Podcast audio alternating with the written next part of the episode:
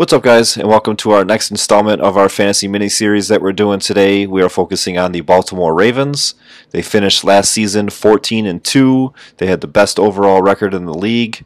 Uh, we are finally into our uh, divisional round, guys. The uh, the guys that were able to skip the wild card of the playoffs. So Baltimore, they were bounced in their their first playoff game. 28 to 12 by the surprising Tennessee Titans. Uh, so they were one and done in the playoffs for the second year in a row. Uh, but they, they got a lot of promise there, and it all starts with Lamar Jackson. He is he's a very exciting quarterback to watch. He took a huge jump last year, uh, won the MVP. He's um, I think he does. I think he's going to regress this year, and, and and Jordan will will disagree with me, but um, I got him down for about 3,100 yards, 28 touchdowns, which is about eight touchdowns less than what he had last year. 10 interceptions, 950 yards on the ground, and six uh, six rushing touchdowns. So he's still over 400 points for me. He's still in the top five for me. Um, I think he's, I think I got him at two, right behind Mahomes. But he's, I mean, it's you could just tell from just my touchdown regression, he's down about eight touchdowns. I think he's more consistently a more of an eight or 26, 28 touchdown a season guy as opposed to the 36 that he had last year. I guess we'll see. I mean, um, going into another year, same same coaches, same offense. They they brought in a couple new weapons, but for the most part, everything kind of stayed the same. Um, so we'll see if it's if it's something that he's consistently a 35 touchdown guy or he's going to be a mid 20s guy, and we'll uh, we'll see a little bit more of that this year. Behind him, they got Robert Griffin, who was there last year. He got to see a little bit of time with them being up so much in a lot of games. He was able to come in and and uh, do all the kneeling down for Lamar Jackson, so mm-hmm. so Lamar didn't have to uh, get his knees dirty. Um, other than that, really nobody else. But yeah, I mean, this offense runs through Lamar Jackson. Yeah, I mean everything that the Ravens do revolves around Lamar Jackson, and I mean I'll preface this by saying I'm probably one of the biggest Lamar supporters. I said from day one, and I, I mean, anybody that talks about fantasy publicly, I don't think we like talking about when we're wrong. We only like bringing up when we're right. But Lamar's been one of the times where I've been very right because, I mean, I said from the very beginning, and I loved watching him at Louisville. And I really was hoping that somehow the Rams would just give up on Jared Goff and go to Lamar Jackson because I loved Lamar that much and I thought he could be a franchise QB. And so far he has been. I won't say that with certainty he's going to long term. You know, he's only done it a year and a half and the half season of his rookie year wasn't fantastic. He was solid, but I mean, from a fantasy standpoint, he's going to be one of the top guys. I mean, that's a reality. Is you can slice it any way you want, whether he regresses rushing, touchdown wise. I mean, it doesn't matter because even people that are saying he regresses rushing wise, 950 yards rushing as a uh, quarterback, that's insanity still. so he's still a top two option at the quarterback position. I personally don't think he necessarily has to regress. I hate when people say, and you didn't say this, like he has to regress. I've heard so many people say he's going to regress because he has to. But the reality is he doesn't. The offense that they run is all based on instinct. And I can't stress this enough to people. You literally cannot plan for the read option because Lamar Jackson is reading the defense and he's taking what the defense gives him. So there's games you look his rushing was totals weren't as high, but Mark Ingram's were because he's reading that defense. If they're overreacting to Lamar running the ball, they're going to focus on, uh, or he's going to hand it off to Mark Ingram and vice versa.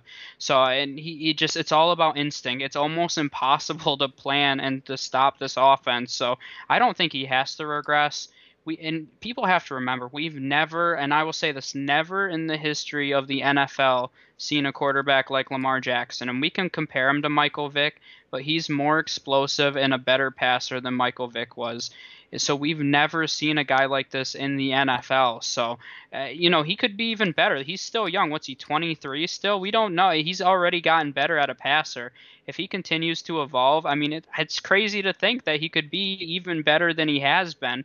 Am I going to say 100% he is? No, but I, I think you have to at least be open to the possibility. And a lot of people like to hate on him, but I mean, I just sit back and enjoy the ride because you never know if we're ever going to see a quarterback play like he does again in the future. So he's a locked and load. He's my QB one just because I think his floor is so high. I just if he plays 16 games, I can't see how he possibly falls out of the top two QBs. When you look at it last year, his season was just insanity. Uh, he played 15 games because he sat out the last one. 13 of those 15, he was a top 10 QB. And then 10 of those 15 games, he was a top four QB. 10 of 5 that's insanity and i mean you rarely see that kind of consistency so that's it. I'm done on lamar. I won't talk about anyone else that much so i'm done. All right that's the show. Um, yeah i mean he's definitely exciting to watch. He's uh, he's definitely taken over this league by storm. It's it's seeing if he could just stay consistent with it because we don't see these kind of quarterbacks um, continue going on for years and years and years. I mean, you get, and they have another guy just on their team that's the same way. Robert Griffin, he kind of flamed out after a couple years, but um, maybe Lamar's different, and I, am definitely rooting for him. He came out of Josh Allen's draft class, so I kind of, I, I kind of want all five of those first round quarterbacks to be somewhat successful. One of them really isn't doing anything. The other four are one of them's Lamar Jackson. The other three are uh, are, are are doing solid, um, but I, want the whole I kind of want the whole class to succeed, and, and Lamar Jackson's one of them. Uh, the next group that we got here are the running backs. Mark Ingram last year brought over from New Orleans. He had a really good year for the for the Ravens. I mean, almost anybody that was on this offense last year had a good, a decent to really good year. Uh, they just this offense was this offense was just clicking on all cylinders. They don't really have like that huge big name guy um, so they kind of just spread the ball out to a lot of different guys and used Lamar's legs. He obviously threw for 36 touchdowns. Uh, 10 of them went to one of their tight ends. So, but Mark Ingram had a really good year. They drafted J.K. Dobbins in the second round, who uh, was kind of a shock, but at the same time, kind of not because this offense is meant to run the ball, so they want more guys back there. Um, but that J.K. Dobbins draft kind of pushes Gus Edwards back a little bit, Justice Hill back a little bit. Um, there hasn't been any notes in the NFL about having extended rosters or anything because of uh, the COVID going on. Um, obviously, there's no preseason games, but players are still in camp. Coaches are seeing a look at these guys in camp. Uh, other teams have different needs, and I've been pretty much saying it almost all off season so far. And anytime that we talked about the Ravens, I can see Gus Edwards on his way out, either via trade or just being cut just to get down to 53. And he does deserve to go somewhere else um, and maybe not be a full time starter, but to kind of be like a number two to somebody and and it would work out well for him. Obviously, if that doesn't happen, uh, then he's kind of in a it's it's more it's going to be a committee more back there. So it's an it's it's kind of a room where who do you want? It's it's more trusted than um, who was the last team that we just talked about that had a really bad running back room that we didn't want. The Patriots is definitely one of them, but yes, the Patriots. I'll just use them for an example. I mean, you definitely would trust Mark Ingram and J.K. Dobbins and even Gus Edwards more than than the guys on the Patriots, but it's mm-hmm. it's still one of those things where who do I start the specific week or what what's the load going to be? Uh, they're going up against say the Bengals who don't have a good defense, and uh, maybe Gus Edwards gets some late gets two touchdowns late in the game because he's put in early in the third quarter or whatever. But it, it's just they got a lot of good guys back there. It's just who who do you trust the most out of this running back room? The only reason that you can trust these guys more than the Patriots, for example, is because of this offense and how much they run the ball. I mean, they averaged 37 rush attempts a game last year. I mean, that's insanity. So there's plenty to go around for several backs. I'm actually going to start off with Gus Edwards because I really like Gus Edwards and I think he can be a starting running back in this league. And I actually kind of hope he gets cut because I'd like to see him in a better opportunity or traded for that matter. I'd like to see him in a better opportunity. He's a guy that the Patriots signed – Lamar Miller, but I actually think if Gus Edwards went to the Patriots, he would have been their lead back.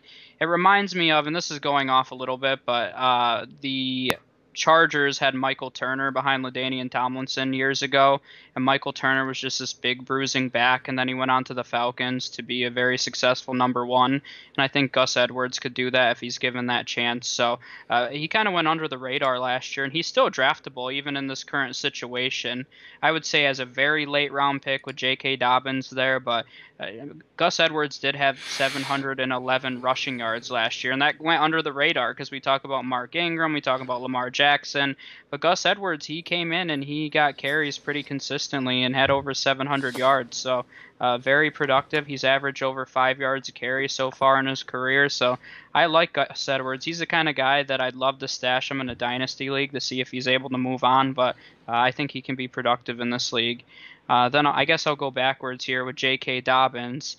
I don't love where Dobbins is going in drafts right now. He's going way too high for my blood. He's going around the 35th running back, and at that point, you're really counting on him being a flex play. And I think at the best, he replaces Gus Edwards' value last year. Gus Edwards with a 711 yards. So, you know, if he was able to replace that, he wouldn't he'd be borderline flex, but I, I just I don't see him returning the value. And I see people keep taking him early and earlier because J.K. Dobbins is very talented. He's the future of this offense once they move on from Mark Ingram. I love him in this offense too because when you think about it, he just came uh, from Ohio State, where he got to play with Justin Fields, who's also a very strong read option quarterback. So he's played in a very similar system, and he's built to play in this kind of offense. So I love Dobbins long term. In the beginning, I wasn't overly high on him. If you watch even a month or two ago when I was talking about him, I wasn't high on Dobbins in dynasty leagues, but I really like him in this offense, and I think he'll be super effective. Then we'll go to Mark Ingram in redraft leagues. Definitely the most fantasy relevant guy, and I personally think he's still being undervalued currently he's going as the 26th running back off the board. That's crazy to me to think that he's not even an RB2 to a lot of people. And I think people were really undervaluing the season he had last year. He was 10th in points per game. He had 15 touchdowns.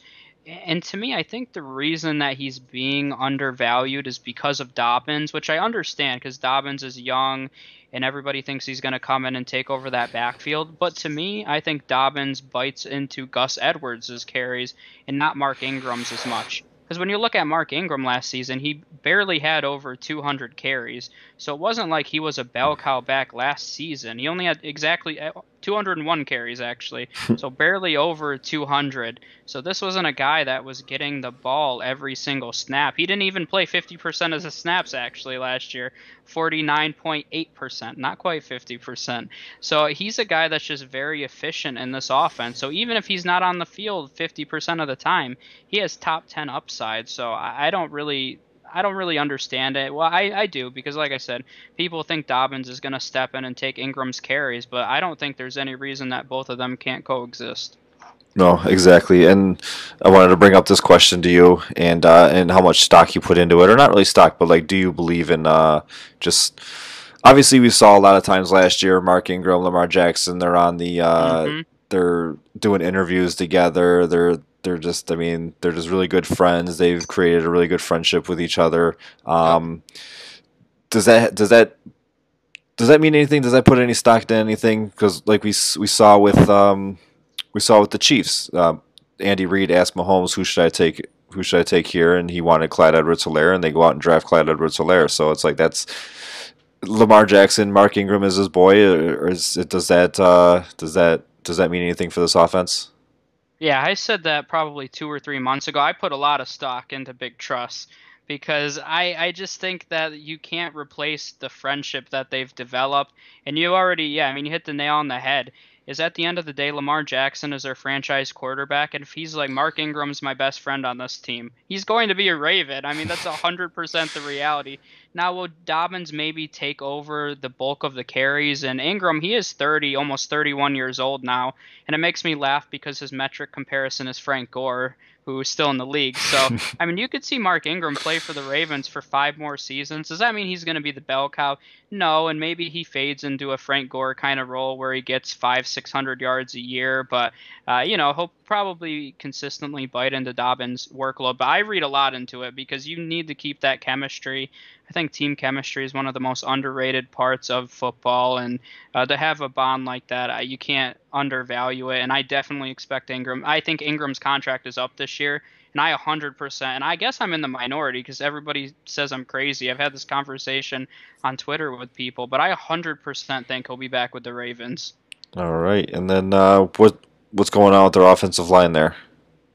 Their offensive line was ranked second last year by Pro Football Focus. Heading into this year, they have them fifth. The only reason for that is Marshall Yanda, kind of surprisingly, retired this offseason. He's one of the he's been one of the best guards over the past 10 years, most likely a future Hall of Famer uh, at the guard position. So they really need to find a way to replace him. They signed DJ Fluker, who's kind of bounced around the league. They drafted a few young guys, but that's going to be a huge hole. But uh, overall, they probably have the best tackle duo and Ronnie Stanley and Orlando Brown and not very many weaknesses, just the one guard position, which they need to uh, make up some ground there. Yeah, it's a good thing they drafted young guys and not old guys. Uh, moving on to their wide receivers. This is a. It's not a room that I'm very excited about, but it's a room that works for this team. Um, and if it works for the team, if it works for Lamar Jackson, then then it works. I just I I tend to stay away from the Ravens wide receivers. I mean, Hollywood Brown is, is the biggest name on this list. Uh, they got Miles Boykin, they got Willie Snead, they drafted Devin Duvernay, they drafted James Proche. Mm-hmm. Um, so I mean, they got like none of those names just really outside of Hollywood, he was drafted in the first round too, but none of those names really just stick out at you and say wow it's um it's just they all kind of just work together I, I don't really see like a, a 1500 yard 10 touchdown guy even if he's locked in as as the number one i don't I really i don't really see that on this team um 100 reception guy on this team or like what what what's your thoughts on the wide receiver room? I know you like Hollywood Brown, and like I said, he Love works Hollywood. with Lamar. Uh, they they they had some chemistry together last year, but uh, mm-hmm. what's give me your thoughts. We'll go go there. I mean, I guess I'll start by saying that I think this team has almost no weaknesses, but this is definitely probably the weakest position room that they have on their entire team. I love Hollywood. I, I really like his value right now. He's the uh, 30th wide receiver off the board right now, and I 100% understand that this is an offense that had the fewest amount of pass attempts last year and right off the bat, that's going to hurt your fantasy production. But I- have loved Hollywood Brown coming out of Oklahoma, and to me, he's closer to Tyreek Hill than he is to DeSean Jackson. And I think there's an important distinction there. You know, DeSean Jackson's more of just a burner. Tyreek Hill, I don't care. People still need to realize he's a complete wide receiver. I don't care how small he is, how fast he is. He runs really nice routes now. He has great hands. And I put Hollywood in that same exact category. He uh, he's a great route runner. There's a reason that he was a first round pick. He's not just a burner, he's not just a speedster. And I say the same thing about Henry Ruggs. These are really good wide receivers. So uh, I think Hollywood's definitely the number. Well, I guess I'll say number two because Mark uh, Andrews did have more targets last season and he'll probably be the number one option in the passing game. But Hollywood has a ton of ability. He uh, was actually 13th last year in red zone red zone receptions. He had nine total red zone receptions. Uh, very impressive, especially for a guy his size. You don't really think of him as a red zone threat, but he, he had seven touchdowns in his rookie season, which was very impressive. And I think he'll be able to build upon that.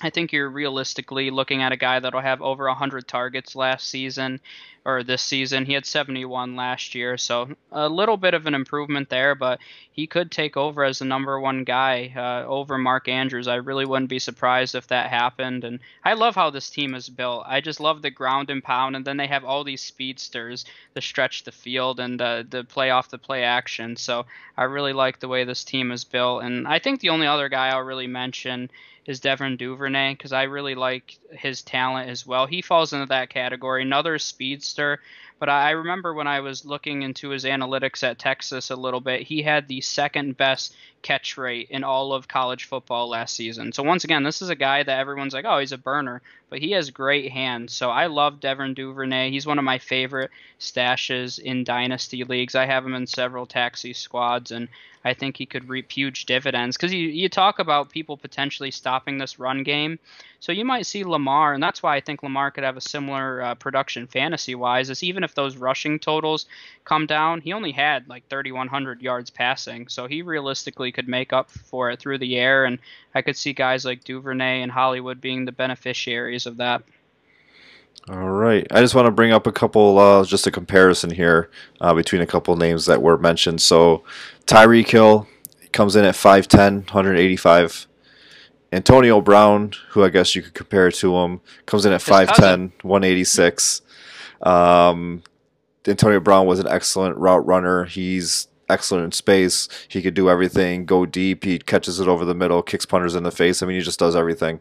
Hollywood Brown is 5'9, listed at 170, but there's been a lot of uh, news going on that he's been working out, putting on muscle. So I don't know how accurate this 170 is. I don't, I don't know if he put on 15 pounds of weight just to um just to get up to those other two guys, but he's he's definitely putting in the work. He's got the hands like Brown and Hill do. He does. He has a speed like Brown and Hill do. He's got the route running like Brown and Hill do. Um, it's. I mean, I might be leaning a little bit more towards Hollywood Brown now, just off of my couple minutes of research while you were talking. But uh, he's. Uh, it's. Yeah, I mean, I'm liking the way that they're going. But if he could, if he could get up to Hill and Brown's weight and just do the same things that they do, then we might have a special player here. Moving on to their tight ends, they did ship one out to Atlanta. Um, Hayden Hurst is now gone, so instead of being a three-headed monster, it's now a two-headed monster really only a one-headed monster. Nick Boyle does come in every once in a while, but this is the Mark Andrews show. He was one of uh, Lamar Jackson's favorite targets last year. He's the guy that did have 10, 10 receiving touchdowns from last year. He was the breakout the breakout player. Um, he was he's now included in that top four tight ends in fantasy drafts now after Kittle and after Kelsey. It's uh, Ertz is still up there to some people, but then it's Andrews and, and even Waller's thrown in there. So um, he kind of just made it his way into that that second tier of guys be behind Kelsey and or, or Kelce and Kittle. Um, but he's I had him last year. I absolutely loved it. He really didn't give me anything bad. I don't have anything bad to say about him.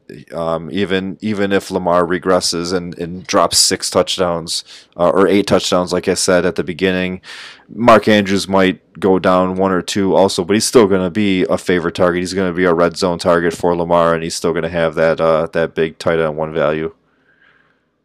Yeah, and with Mark Andrews, I mean, the bottom line is when you think about it, how many tight ends in the NFL are their team's number one target?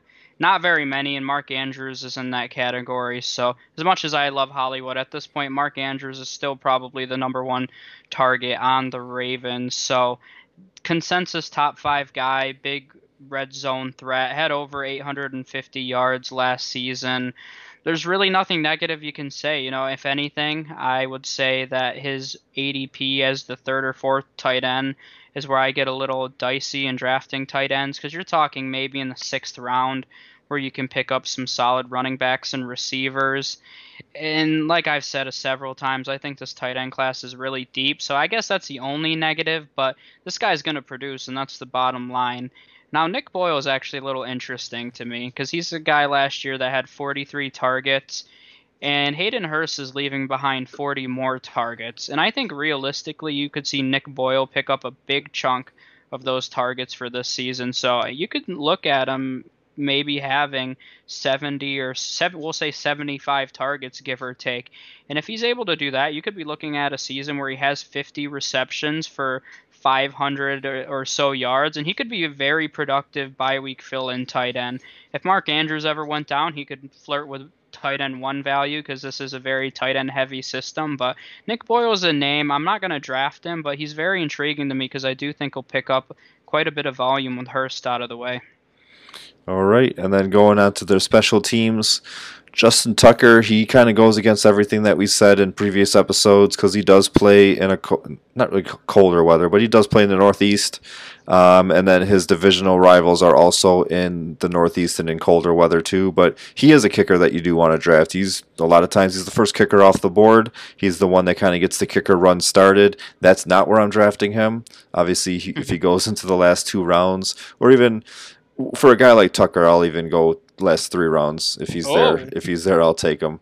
Um, you can't really deny his talent. Plus, the offense put up a ton of points last year, and and I expect it to happen again. But so he is kind of he is that one guy out of all the guys that we've mentioned that doesn't play in a dome. A majority of his games aren't in a dome or warm weather. That you're still taking as a kicker as a K one, as we started to coin. Yep, definitely got to grab that K1 early and often. So, uh, yeah, I mean, Justin Tucker was third in points last season. Throughout the course of his career, he's been a top three kicker almost every season. And, yeah, I mean, he kind of makes us look dumb with all uh, how good he is. kind of goes against everything that we've talked about. But the reality is, it's just pure talent. I mean, he's the most talented kicker in this league. Uh, I get. I mean, now that I'm saying that out loud, that sounds ridiculous to say, but I mean it's true. He's probably the most accurate and has the strongest leg in the entire league. So I'm not drafting him because realistically, somebody in your league is going to take him in like the 10th or 11th round, and that's just craziness to me. Because if you look at the difference between Justin Tucker as a third kicker off the board and the 10th kicker I mean, it's very minimal. You're talking about less than a point a week. So I'd rather try to get a, a high upside wide receiver, running back, or even Mike, my boy Mike Gesicki in that range. So I'm not drafting him, but there's no doubt if you want to take a kicker that's going to provide a, a, ton of points week in and week out, it's Justin Tucker. Yeah, damn those uh, roster fillers. Those are the guys that are in your league that Okay, they yeah. got all their starters full, and only only K is open left. Okay, Tucker's the Tucker's the best guy. He's never going to drop because of that. Um, they're kick and punt returners. They got a they got a little mixture of guys back there: Willie Snead, Hollywood Brown, Justice Hill, who we haven't even mentioned. I don't think either of us yeah. mentioned him. Um, I, I, think I mentioned that he got pushed back because of J.K. Dobbins, and then Chris Moore. So um, obviously Hollywood is going to be on some teams. Willie Snead, if you're in like a super deep league with a ton of flex spots and bench spots, you might you might grab Willie Snead. I know he's been on a couple fantasy rosters over the past two years uh, with the Ravens and just kind of like a bye week fill in, just trying to figure out who their wide receivers are. But he's uh, not really uh, not not really too rosterable. But if you're in a special teams league, might be a guy to look out for. Justice Hill might be a guy that you might be stashing on your stashing in your taxi if you got a two year taxi there, second year players. So he's another guy to look out for. Going on to the defense, they're a top five defense overall as a unit. Their uh, their biggest acquisition this year outside of their draft, uh, their first round draft pick, is Calais Campbell, who they got from Jacksonville. Um, he comes from a defense that used to be in the top five, top three, that really isn't anymore, and now he's in the top five, top three defense again. Uh, Matthew Judon is another name to look out for, a veteran there. Um, their first round pick this year was Patrick Queen. He looks like he's going to slot right into their middle linebacker role and be um, and be a big tackle monster there. He's he was one of the highly rated linebackers in this. It's it's a weaker line uh, linebacker class this year, but uh, he's he's he was one of the top rated ones. I think after Isaiah Simmons, he might have been number two. Uh, Malik Harrison is another early round pick, third round pick for for the Ravens. Um, so he's another dynasty stash there, somebody that you would be able to put on a taxi if you wanted to taxi any IDPs. Earl Thomas, Marcus Peters, Marlon Humphrey. These are all just the guys that make up how, why this defense is going to be top three, top five. Those three guys, not necessarily really fantasy relevant because they do play on the back end. They're not going to get a lot of stats, but if you got to play somebody in a DB role, those be, those would be guys to target.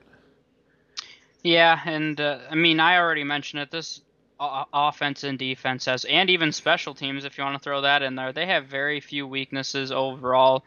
I'll touch up on Justice Hill qu- quickly before I talk about some of these IDPs, but I don't know what they're going to do with that guy. I just can't see where he's going to carve out a role unless it's just strictly as a punt and kick returner. So uh, I know a lot of people were high on him last year and thought he was going to carve out a third down role, but I think with J.K. Dobbins, that hope and dream has been crushed. So if you're holding on to him, I, uh, I'm sorry. but uh, looking at the IDPs here, they did bring in uh, Campbell, who you mentioned, and Derek Wolfe actually fr- from the Broncos, who was very solid last season. But as a unit, they were fourth overall. Calais Campbell last season was the 18th best defensive lineman. So uh, most leagues now play two defensive linemen if you do have IDPs, so he's definitely draftable and he uh, provides pretty good value right now. I've seen him go past the 25th defensive lineman off the board, so nice value there.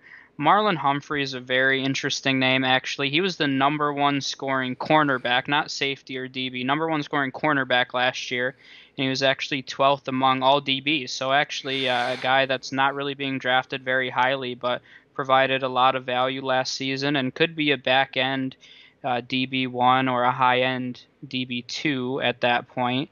Uh, Matthew Judon, who you did mention, 36th linebacker last season, had some big weeks, more of a sack guy. So if you're in a format where he counts as a defensive lineman, he has dual eligibility. He's much more valuable there because he's not really a tackle monster. Then you mentioned there are two rookies in the middle. Patrick Queen, I love Patrick Queen. He's most likely going to lead this team in tackles this season. Um, I'm not overdrafting him because he will go through some rookie struggles, but if you can get him around linebacker 20 or so, that's a guy that can provide you top 15 value. And Malik Harrison's interesting as well. A lot of people really haven't been talking about him with Patrick Queen there, but this could be a really scary uh, inside duo for years to come.